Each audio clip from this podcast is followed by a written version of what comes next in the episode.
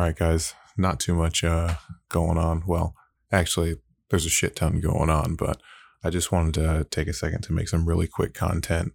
Um, so I've been doing a lot of thinking on how I perceive and receive the world, and I've been doing a lot of listening and a lot of feeling and hoping. And if I've I've had thoughts that like I never thought I'd think, and I've spoken words I never thought I'd say, and and through this time, like I've come to believe that language itself is one of the most like important things that we could ever come to understand. And I don't know why it, it just popped into my head to be thinking about language, but it really took me back to um, my time in the sociology department in college. So, one of the things that we talked about back then was the Sapir Whorf hypothesis. So, that's like a theory and I'll just read straight from the definition. That's probably a lot better, but it was created by uh, Edward Sapir and Ben Whorf, and it says that the structure uh, of a language determines or at least greatly influences the modes of thought and behavior characteristic of the culture in which it is spoken. So I had to take some time and figure out like what does that truly mean, and and the simple the simplest way to interpret that is that the language you speak determines how you think. So, in my experience, I've learned that I don't speak the same language as other people. Yes, we're all speaking English, but I think that how I speak, when I speak, you know, what I speak about sometimes differs from people. And rarely does it occur when people can perfectly speak the same language anyway, because the language that we learn also derives from our life experiences. So the word balanced to some uh, to someone who has lived a life of struggle doesn't mean the same as someone who has lived a life of privilege. Same thing goes for things like happiness, health, love, and tons of other things. So say you're with your significant other, okay, and somehow the car gets totaled and, and they were driving due to a slight moment of poor judgment. They could have been on their phone or something like that. The language you might say is they got into an accident. But depending on your experiences, which shape your language, you might also say so and so wrecked the car. While both essentially result in the same outcome, which is a fucked up car, you know, it's totally destroyed. One way I think acknowledges that sometimes bad shit just happens, while I think the other mindset might be quick to assign blame or fault. And I think that this has massive, massive implications on feelings and perceptions and actions based on the language that we use. So I also think that your language affects your future. So let's think about this. So two people see like a super beautiful house that they each really, really love, but neither of them could afford it. One person might say, That's too much of a house for me. I could never afford that. Oh my God, this is nuts. And they just sort of back out and they're gone. Another person might start talking about various strategies to be able to make the money to get the house, or they may talk about doing some research on that area to see if that house is properly priced because you never know.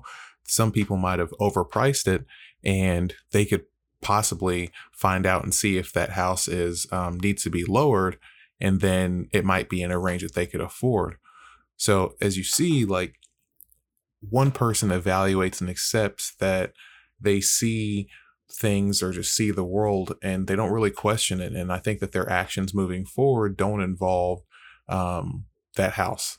So I think the other person, on the other hand, they use language and um, like their past experiences and and that stuff kind of allows them to believe that it's possible to get that house if they're willing to do what is needed. Does that make sense? So, like, one person sees a way while the other person makes a way.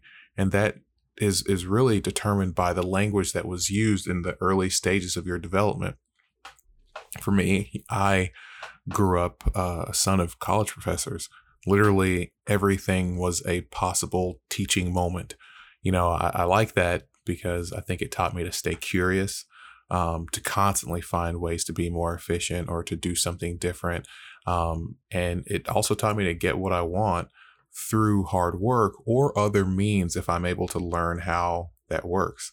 Um, they used language that I believe motivated, pressured me, uh, reassured me, comforted me, and in some points inspired me.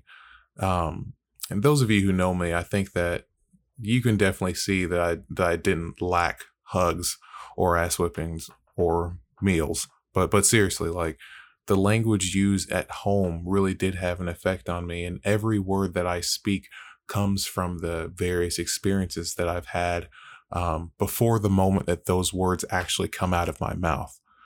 So what happens, or maybe the question we should be asking is like, what happens when someone close to you uh, can't speak the same language that you speak because you all have different experiences? And I think that to answer that, I think of like Rosetta Stone or Duolingo. So those are like two of the top language learning programs out there. Both are platforms that use what they call the immersion method, where you're sort of just thrust into the language fully and you learn to match pictures with the words.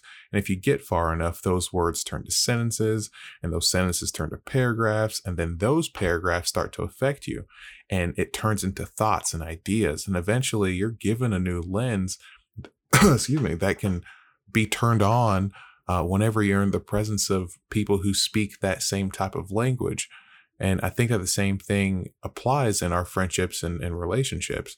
And it's like to be able to understand that language, we have to be open to immersing ourselves into what that person really is or who that person really is.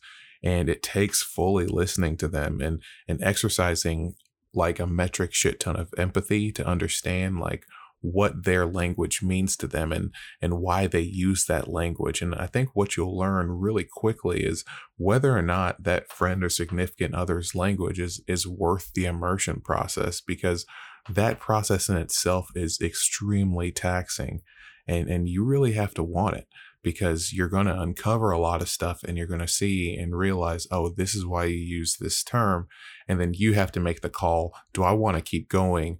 And try to to help them understand or just to help yourself understand because there comes a certain point where people are just going to use the language that they've grown up with. I think that people don't really change. I do think that our actions based upon the knowledge of our experiences can can absolutely change but people at their core i don't think they really do. So you have to be willing to um, really dive deep uh, into that person. And anyway, you've got to be willing to take a deep dive and and immerse yourself to to really understand and learn to speak that same language. And I think that um, it's probably why some find it easier to have really small circles of like close knit friends.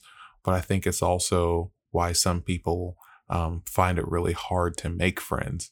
So I'm still kind of like conceptualizing the whole thing and and thinking about it and so i didn't want this to be too long i really wanted to be like under 10 minutes so um i just want to put this out there and maybe some of you guys have some knowledge on this so i'm still learning uh, and I, you know, again, I don't want to go any further and act like I know more because I just don't.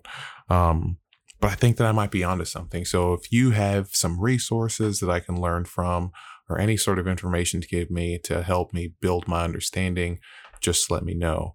Um, I hope you guys are all doing well. I hope everyone's taking care of themselves and each other. Stay positive, stay grateful. Um, try and learn some shit, and do something great for your community. And I am out.